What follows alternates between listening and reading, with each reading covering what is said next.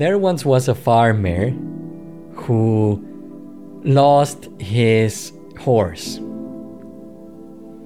The horse ran away. This was a more traditional village where the neighbors knew each other and they talked to each other. And they knew a lot about each other's personal lives, and there was a lot of gossip. So the gossip spread, and then the neighbors came to the house of the man to tell him how sad they were that this misfortune happened to him.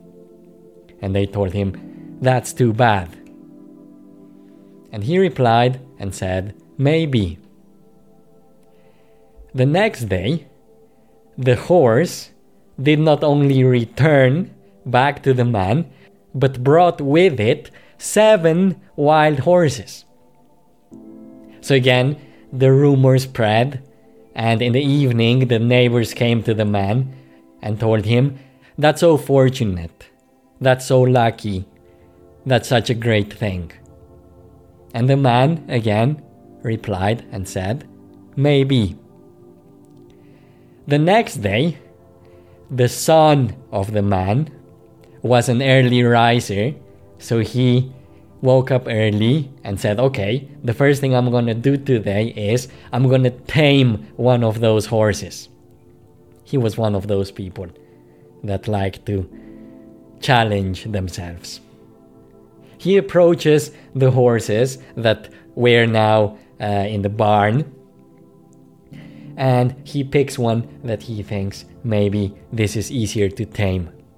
And eventually things happen and he ends up riding the horse. But the horse by this time was still violently resisting. And in one of those violent jumps that the horse was making, the son shoots up into the air, falls into the grass, and cracks his left leg. Once more, the rumor spreads, and the neighbors gather in front of the man's house to tell him how unfortunate this was. Such bad news. Again, the man replies and says, "Maybe." The next day, the army officers come into the village to inform everyone that a war had started with the neighbor country, and that as a matter of urgency, all male people between the ages of 15 and 55 were going to be recruited for the army. When they inspect the son of the man, they quickly notice that his leg was broken, so they reject him. And once more, the rumor spread, and the villagers gather by the house of the man to tell him how lucky they were and how fortunate this was for them. And again, the man replies and says, "Maybe."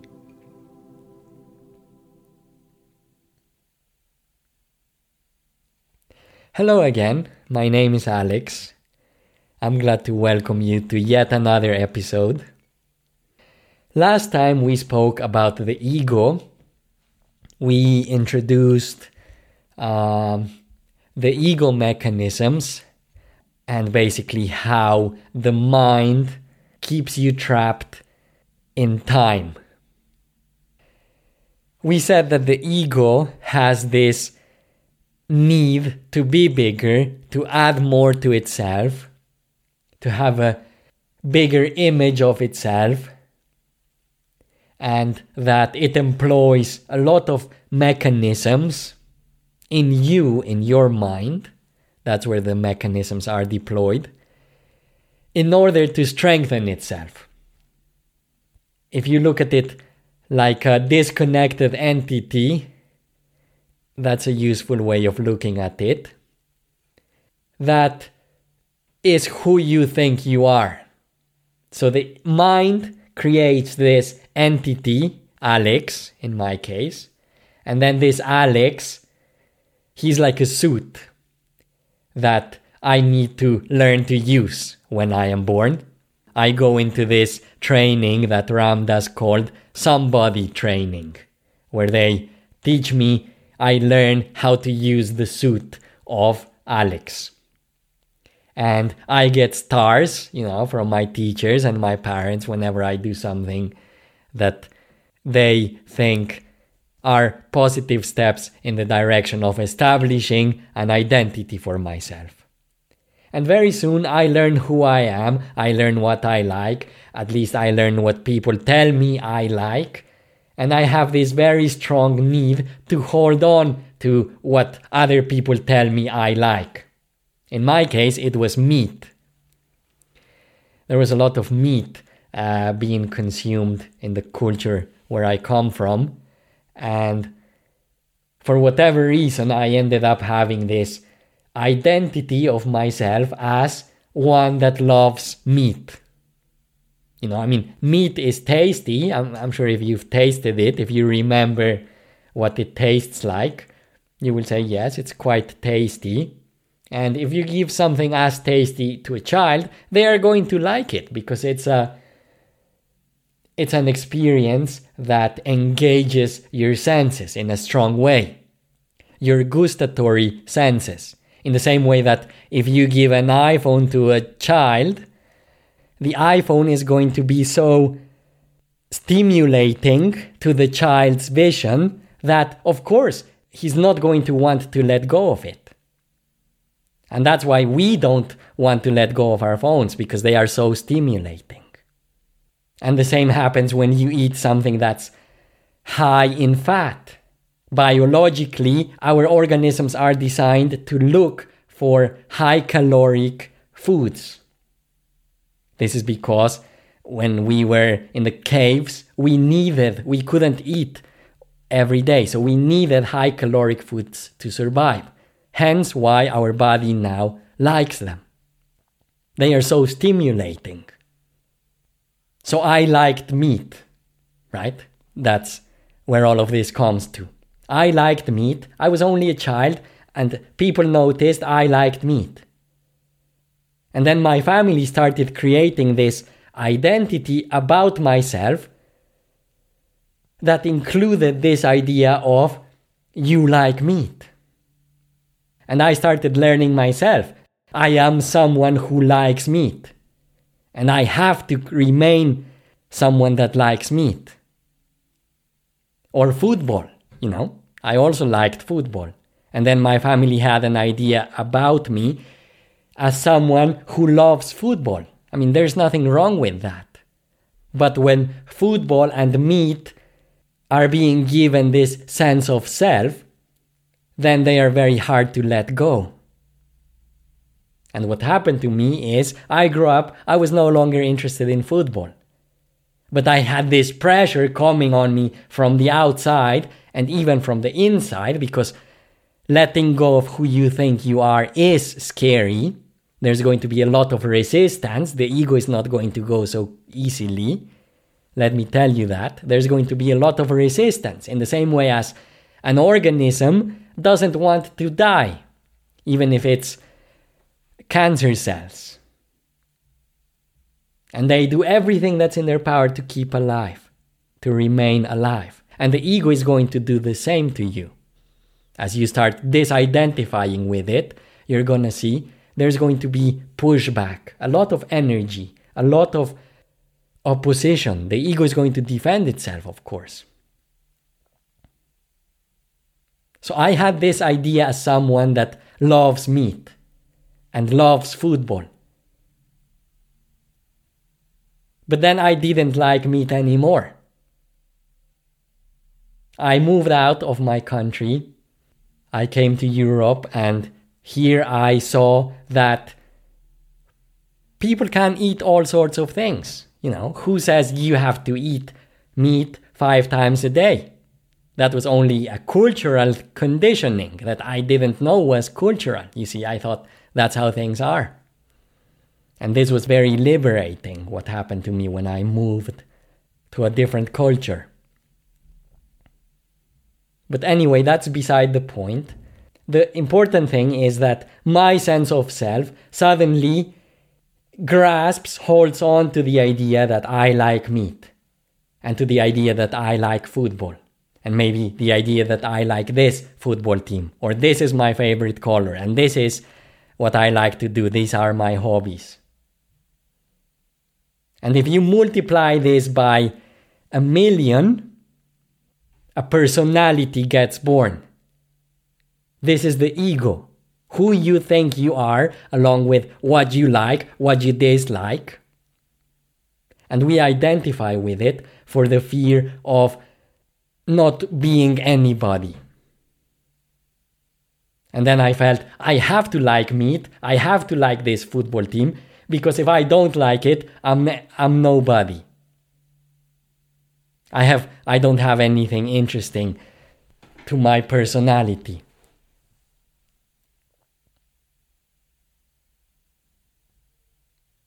Another thing that we said about the ego is that the ego holds on very strongly to past and future, and keeps you trapped in time, in thought. If there's no thought, there's no past and there's no future. If you cannot remember about something, eventually that's going to disappear. No one's going to remember what you did, so the past dies if you don't hold on to it. We do hold on to it because we are afraid that if I don't have my past and I don't have my memories, I'm not going to have anything, and my life's going to be just miserable.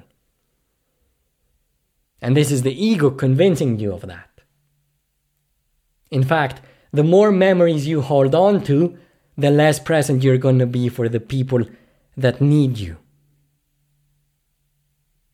And the same with future. The ego creates a plan. We said, you give your ego, your mind, the task to make you happy, to find happiness and give it to you. And the ego, in all its cleverness, creates a plan and says, okay, you need to become a CEO, you need to have your face in the front cover of Forbes magazine. And then on you go, you try to achieve this that your mind's saying you need to achieve. And thus, the ego keeps you trapped in time.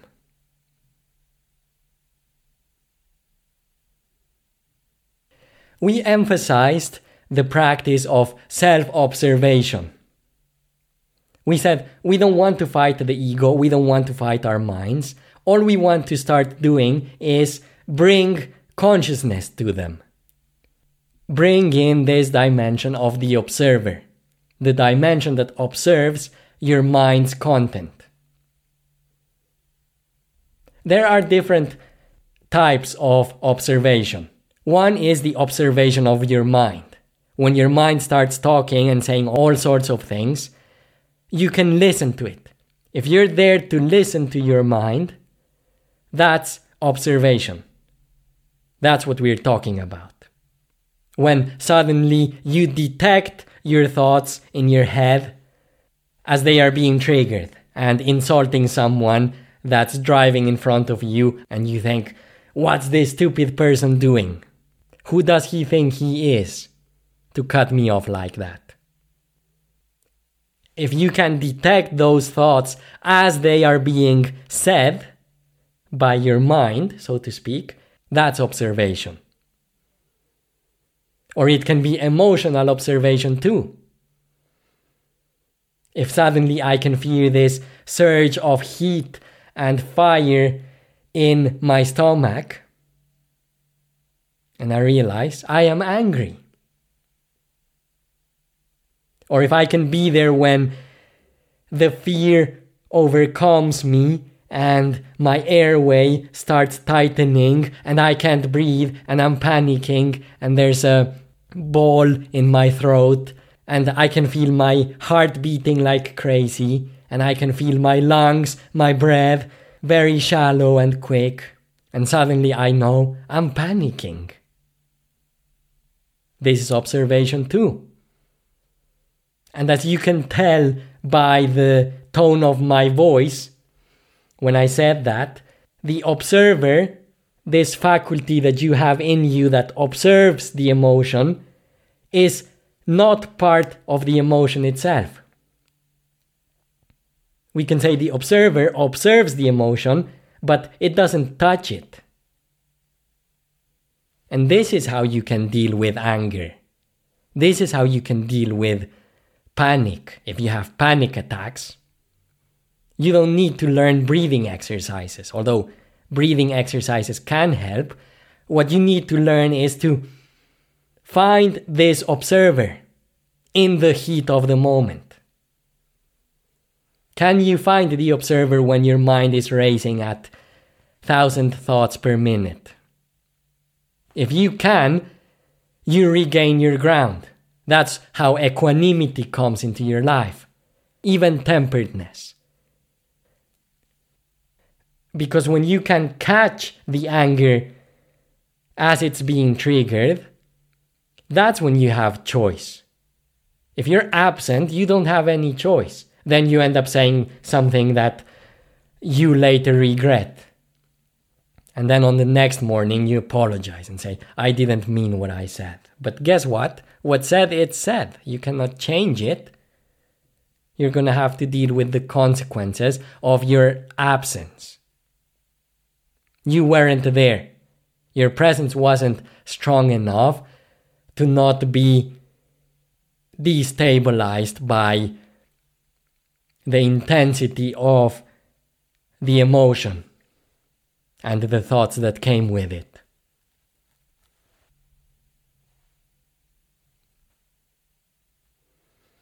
There are two factors in life that are always constant. I don't want you to believe me. I want you to find evidence for this yourself in your life. Pay attention and figure this out for yourself. There are two things, we can say, in your life that are constant. One is that which observes. We did this exercise of you looking in the mirror when you were 15 years old and you looking in the mirror when you are 28 years old, and realizing that the one who looks into the mirror, the one who looks through your eyes, so to speak, is constant, is always the same. It has no content to it, so it doesn't have an age. Doesn't change in time. It's one of the things that's constant because it's outside of time. It's the observer. The second thing that's constant and that's outside of time, what do you think it is? It's the present moment. We said the past and the future don't exist as such. They don't have any intrinsic reality. All they are, the only reality that they have, is mental. If you don't think, there's no time. It's only that your mind's so active and constantly inviting the future, constantly thinking about the past. That's why time exists, because you think about it. If you have no thoughts, when your mind is quiet, you're present. And suddenly, you return to the present moment, when there's a gap of stillness, of internal quietness. And then you look around your room. And there's this sense that even though you've been in this room for the past 20 years, you haven't looked at it properly. And you start observing things around you. And there's a lightness that comes into your life, an alertness. Your mind's quiet for a second. And when you're in the present moment, you are open. You are not looking after something. You are not grasping things. You are receptive. You're open and receptive. That's what being present is. You are curious. And when there's curiosity, you are not pulling or pushing things away. You're just there, totally present.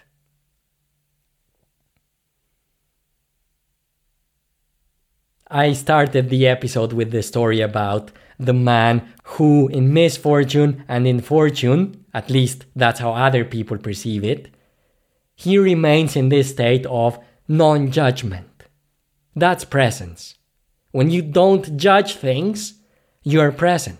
You're there for life. But when you're judging things as good or bad, you're always after something. If you judge things as good or bad, that's only because you want something. If you have no desire at all, if you're present and you're curious, then the mind is empty, quiet. And when the mind is quiet, I told you there's no time, there's no thought. And since there's no thought, there's no judging. You don't judge things as good or bad anymore.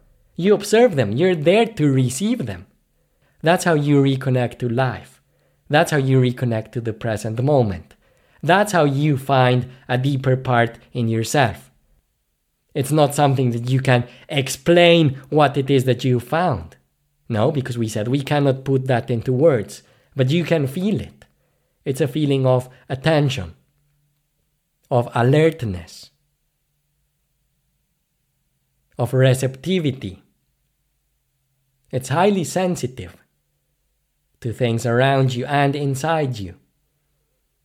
And in that state, you will learn there is a joy that comes into your life when you return to that state of consciousness that's underneath thought. When you're able to connect to it, joy arises inside.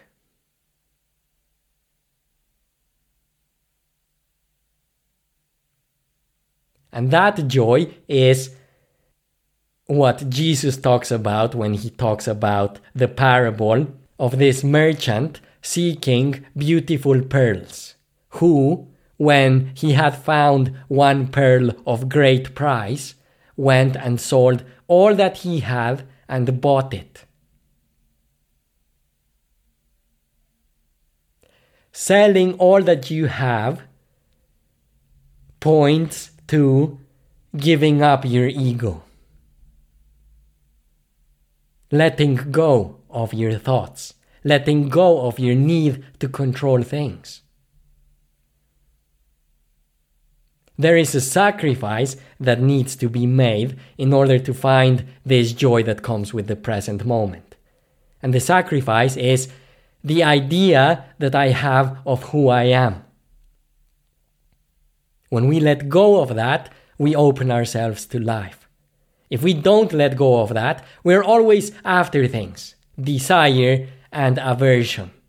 We're always scared of something, wanting something, concerned about how I can get it. And that's when I'm judging.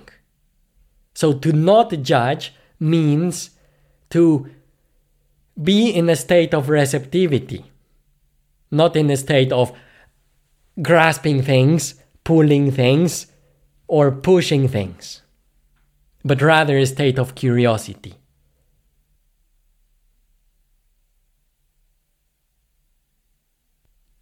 Surrender is a concept that is very important in spirituality. Now, usually, surrender has a very negative connotation. To some people, surrender implies defeat or giving up or failing to rise to the challenges of life, becoming lethargic. But true surrender is something different, something entirely different. It does not mean to passively put away with whatever comes to you and do nothing about it. But what it means is the profound wisdom of yielding rather than opposing the flow of life. A wise person is one that recognizes that life has a flow. It's like a river. It's going somewhere. The best attitude that you can take is one of recognizing this and using the force of the stream by going in the same direction as the river. If you're caught up in a river, you're not going to survive if you go straight to the shore. You're not going to be able to do that. What you have to do is start swimming in the same direction as the river and slowly, slowly, patiently go towards the shore. So the fool is the one who doesn't know that life has a flow and tries to go in the direction that the ego tells them they should, and ends up going against the current. While the wise person is the one that recognizes there is a flow and my best chances are if I flow with it. Not only is this something that comes into your life as you start paying attention, because the less you judge your thoughts, the more of a presence of mind you nurture in your life, the more you're going to start living by accepting things as they are. And vice versa. The more you start accepting things as they are, the more you're going to be able to recognize this state of consciousness underneath your life. There's this good American spiritual teacher by the name of Michael Singer. And he wrote an autobiography, which is really good. It's called The Surrender Experiment. And he talks about surrender. Basically, he did a surrender experiment where he said, I'm gonna surrender to life. And since he made that decision, all sorts of incredible things happened to him. So that the surrender experiment ended up being very successful. And he writes about his adventures in the book. It's very good if you like that kind of thing. But anyway, Michael Singer talks a lot about surrender because he says it's the highest path. He started his spiritual quest or his quest of healing by trying to meditate a lot. And eventually he realized surrendering was much more effective than just trying to meditate and sit in a lotus posture for hours and hours without stop. There's a place to that, yes, and I'm sure he would agree with me, but surrender is as important, if not more. What is surrender? Surrender means not to oppose the flow of life. Not to oppose the present moment. It's very simple. It always comes down to the present moment. Because the only place where you can experience the flow of life is the present moment. So to surrender is to accept the present moment unconditionally. It's to exchange your attitude of I want this, I don't want that, I'm going there, I'm not going there, I want this and I don't want that. To exchange that for an attitude of openness, of, oh, this is what's happening. I'm not going to try to change it, I'm going to be with it. Oh, sadness. Okay. Can I give my sadness space?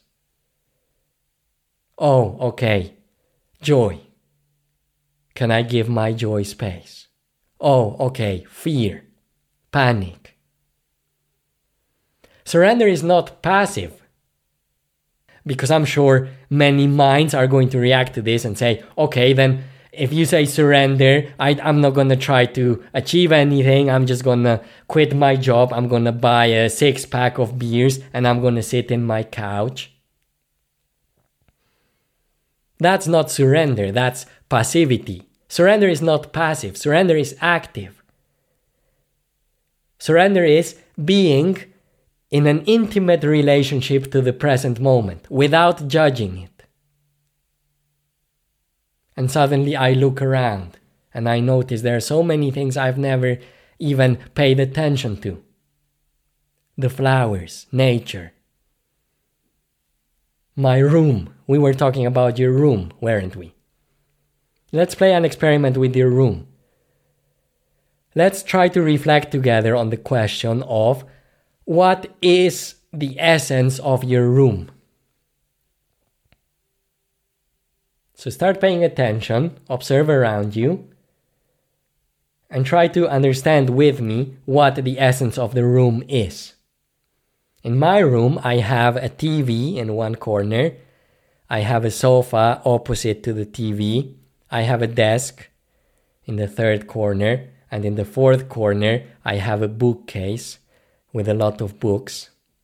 And I have 3 paintings hanging on the walls.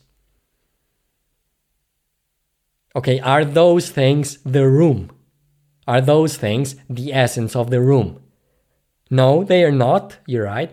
They are the content of the room. They are not the essence of the room. Okay, let's keep going. What about the walls? We have the walls, the ceiling, the floor, the windows, the door. Are those the room? No, they are not. They are the boundaries of the room. They define the room. But in themselves, they are not the room. They just define the boundaries. So what is the room? What is the essence of the room? The essence of the room is space. The space that allows things to be there.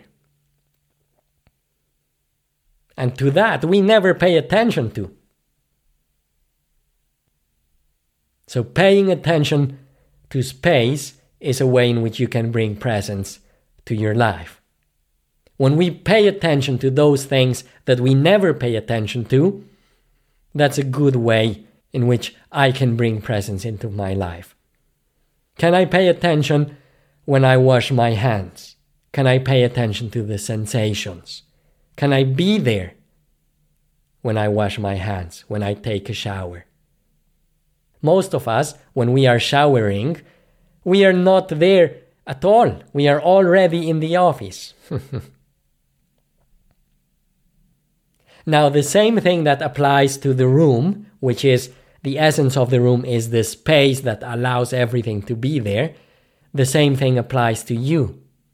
You, in your essence, are not the content. This is the ego. This is your thoughts, your emotions, your sense perceptions. Nor are you your body. Those are the walls. But what you are is the space of consciousness that allows everything to happen. And obviously this cannot be talked about, because words can only describe the foreground of existence. The background of existence you can only taste for yourself.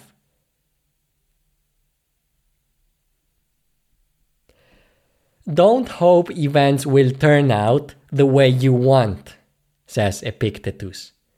Welcome events in whichever way they happen. This is the path to peace.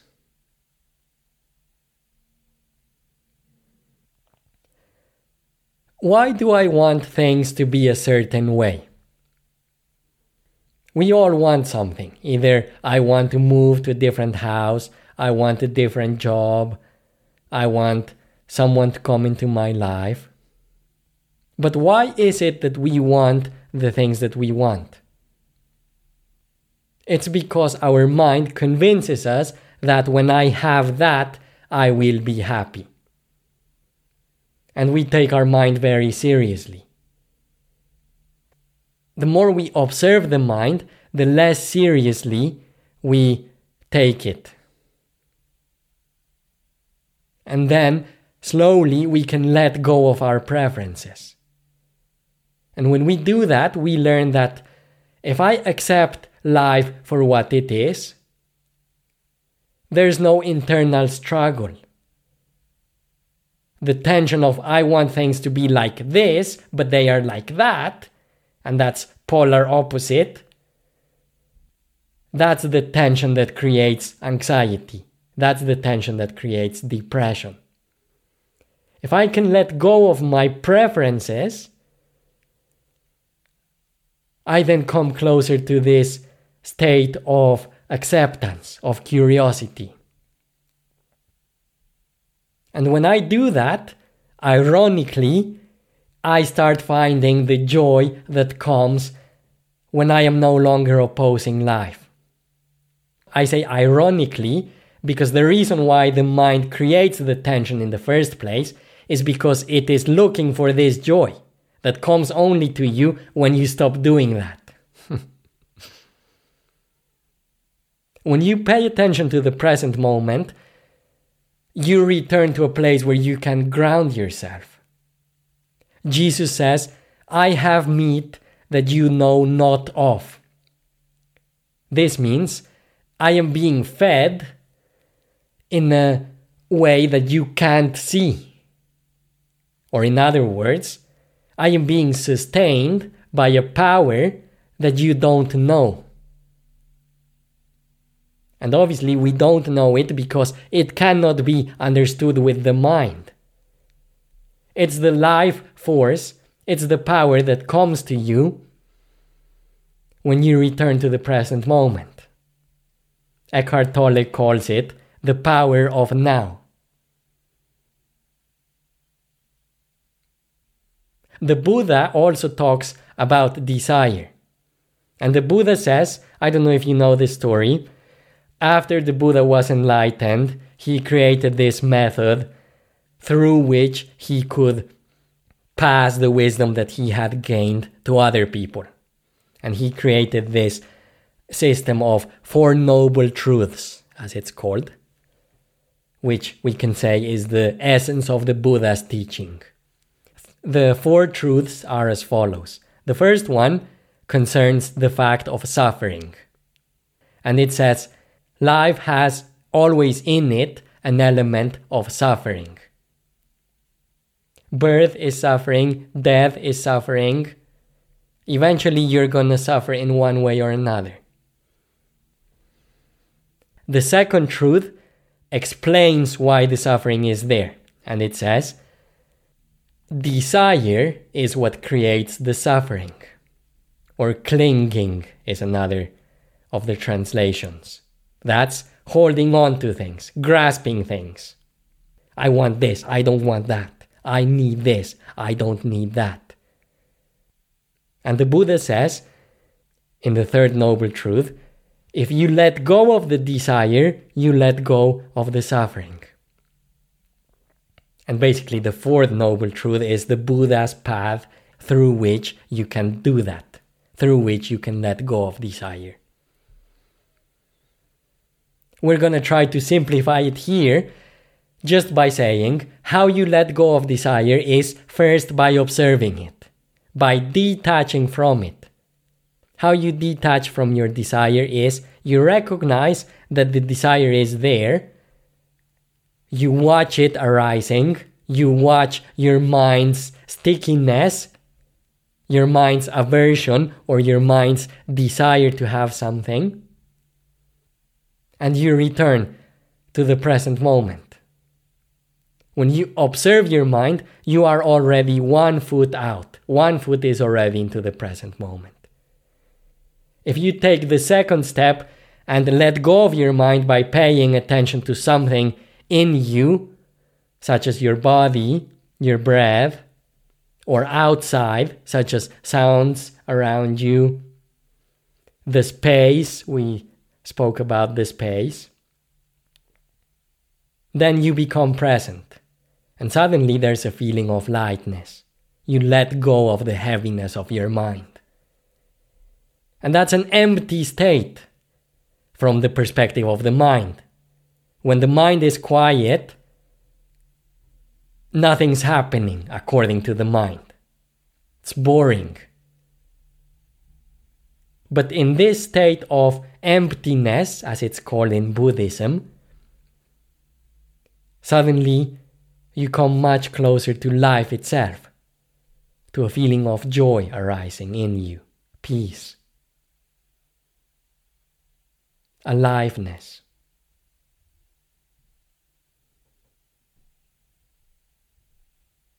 Past doesn't exist in that moment, future doesn't exist. You realize, I don't need past, I don't need future to be myself. If I pay attention to the present moment, ground myself, find that canvas underneath my mind, then I am being fed by life itself. I don't need to look for anything else. What I was looking for, the happiness I was looking for, is there when I achieve that. But then your mind kickstarts again very quickly. Didn't I have to call Fred? Something like that, the mind says. And the present's gone. But don't worry so much about it, because the gain that was made by that moment of presence is going to remain with you. And slowly, you start adding seconds of presence. First is 1 second, then 2 seconds, then 10 seconds. And then slowly I learn, in the same way as I learn to ride my bike, then I learn to inhabit the present moment more fully by keeping an eye on what my mind is saying. And then I live like this warrior on enemy territory, hyper alert.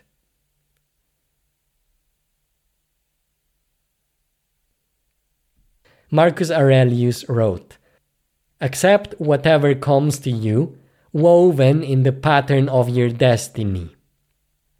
For what could more aptly fit your needs?" What he's pointing to here, he's saying, there is an intelligence that sustains life. If you let go of your preferences, you're going to be fed, you're going to be guided by a deeper intelligence that's always there. There is a higher force to life. You don't need me to convince you. Just pay attention and you will see it. What happens if you cut your hand? How do you heal it? Well, you don't. You just clean it and it heals by itself. I was talking to my neighbor the other day. He's an elderly man. He has something in his leg which keeps him frustrated. But he likes to enjoy his garden, and he was planting something. And we had this discussion. I don't know how we came to the subject, but he told me something very wise. I don't grow my flowers. It is God who grows them for me. That's what he said. We don't have to use the word God. If you have a strong resistance to it, swap the word. What he said is, I don't make it rain. I don't give the sunshine. I don't pull the flowers up so that they grow. No, I just water them, remove the excess weeds, and then the flower blooms by itself. In the same way that your wound heals by itself. And if you let go, this is what Marcus Aurelius is saying, if you let go, then this intelligence takes over your life. And then you end up somewhere where you never even planned you were going to go. That's the beauty of it. That's what happened to me, actually. That's why I'm here talking to this. I had different plans, but I learned to trust life. Joseph Campbell said this that I want to leave you with. He said, "We must be willing to let go of the life we planned so as to have the life that is waiting for us."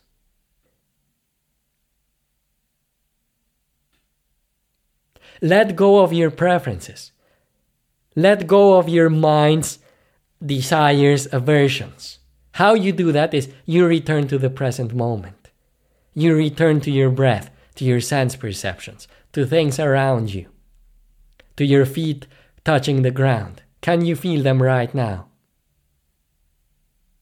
Can you feel your hands? It's not as easy because you have to redirect your attention from your mind and from trying to understand what I am saying. You take that out and refocus it and bring the attention into your hands. It takes a few seconds, but when you do that, you realize my hands are alive. There's a flow of energy that's there that usually I'm not conscious of it because I don't care to pay attention to it. I'm always thinking. But if I pay attention to my hands, they are alive. And suddenly you're back in the present moment. And you realize this life that's in my hands is not only in my hands, it's also in my chest, in my body. And this is the source of that feeling of joy that I was talking about. It's subtle, you need to really pay attention to it, but it's strong. Very strong. And the more you pay attention, the more you connect to it. Actually, let's give you one more story that's coming to my mind before I leave you. It's a Zen story about a disciple that was with a Zen master, and they were walking around the mountains and the hills. And this was only a junior disciple, and he had a lot of questions in his mind about what Zen is and what he should be doing and how he can best practice. And they make a quick pause to have something to eat or whatever. And the disciple breaks the silence and says, "Master, can I ask you something?" "By all means," says the master. "How do I enter Zen?" By this, obviously, he meant, how do I enter the state of consciousness that the Zen tradition points to? And the master replies and says, "Can you hear that mountain stream?" The disciple had been thinking about the best way to break the silence and how to ask the question and what is he going to think about me if I ask this, that he had hardly paid any attention to anything around him. And he didn't even know that there was a mountain stream. It was very, very far, almost dissolving, merging with the clouds. The disciple could see it now and started paying attention to it. And suddenly, he realized he could hear something. And he got excited and says, "Yes, I can hear it now." And the master replies, "Enter Zen from there." The disciple is in awe at this and has his first glimpse of enlightenment. But a few minutes pass and the mind kickstarts again and he starts thinking. And he says to the master, "Master, I've been thinking. What would you have said if I would have told you that I couldn't hear the mountain stream?" And the master replies, "Enter Zen from there." I can see you're waiting for an explanation. The mountain stream, the sound of the mountain stream, has nothing to do with entering the state of consciousness that they are trying to find. It's the act of paying attention to the present moment that creates that. So even if there's not a sound or a mountain stream, you don't have to go looking for a mountain stream.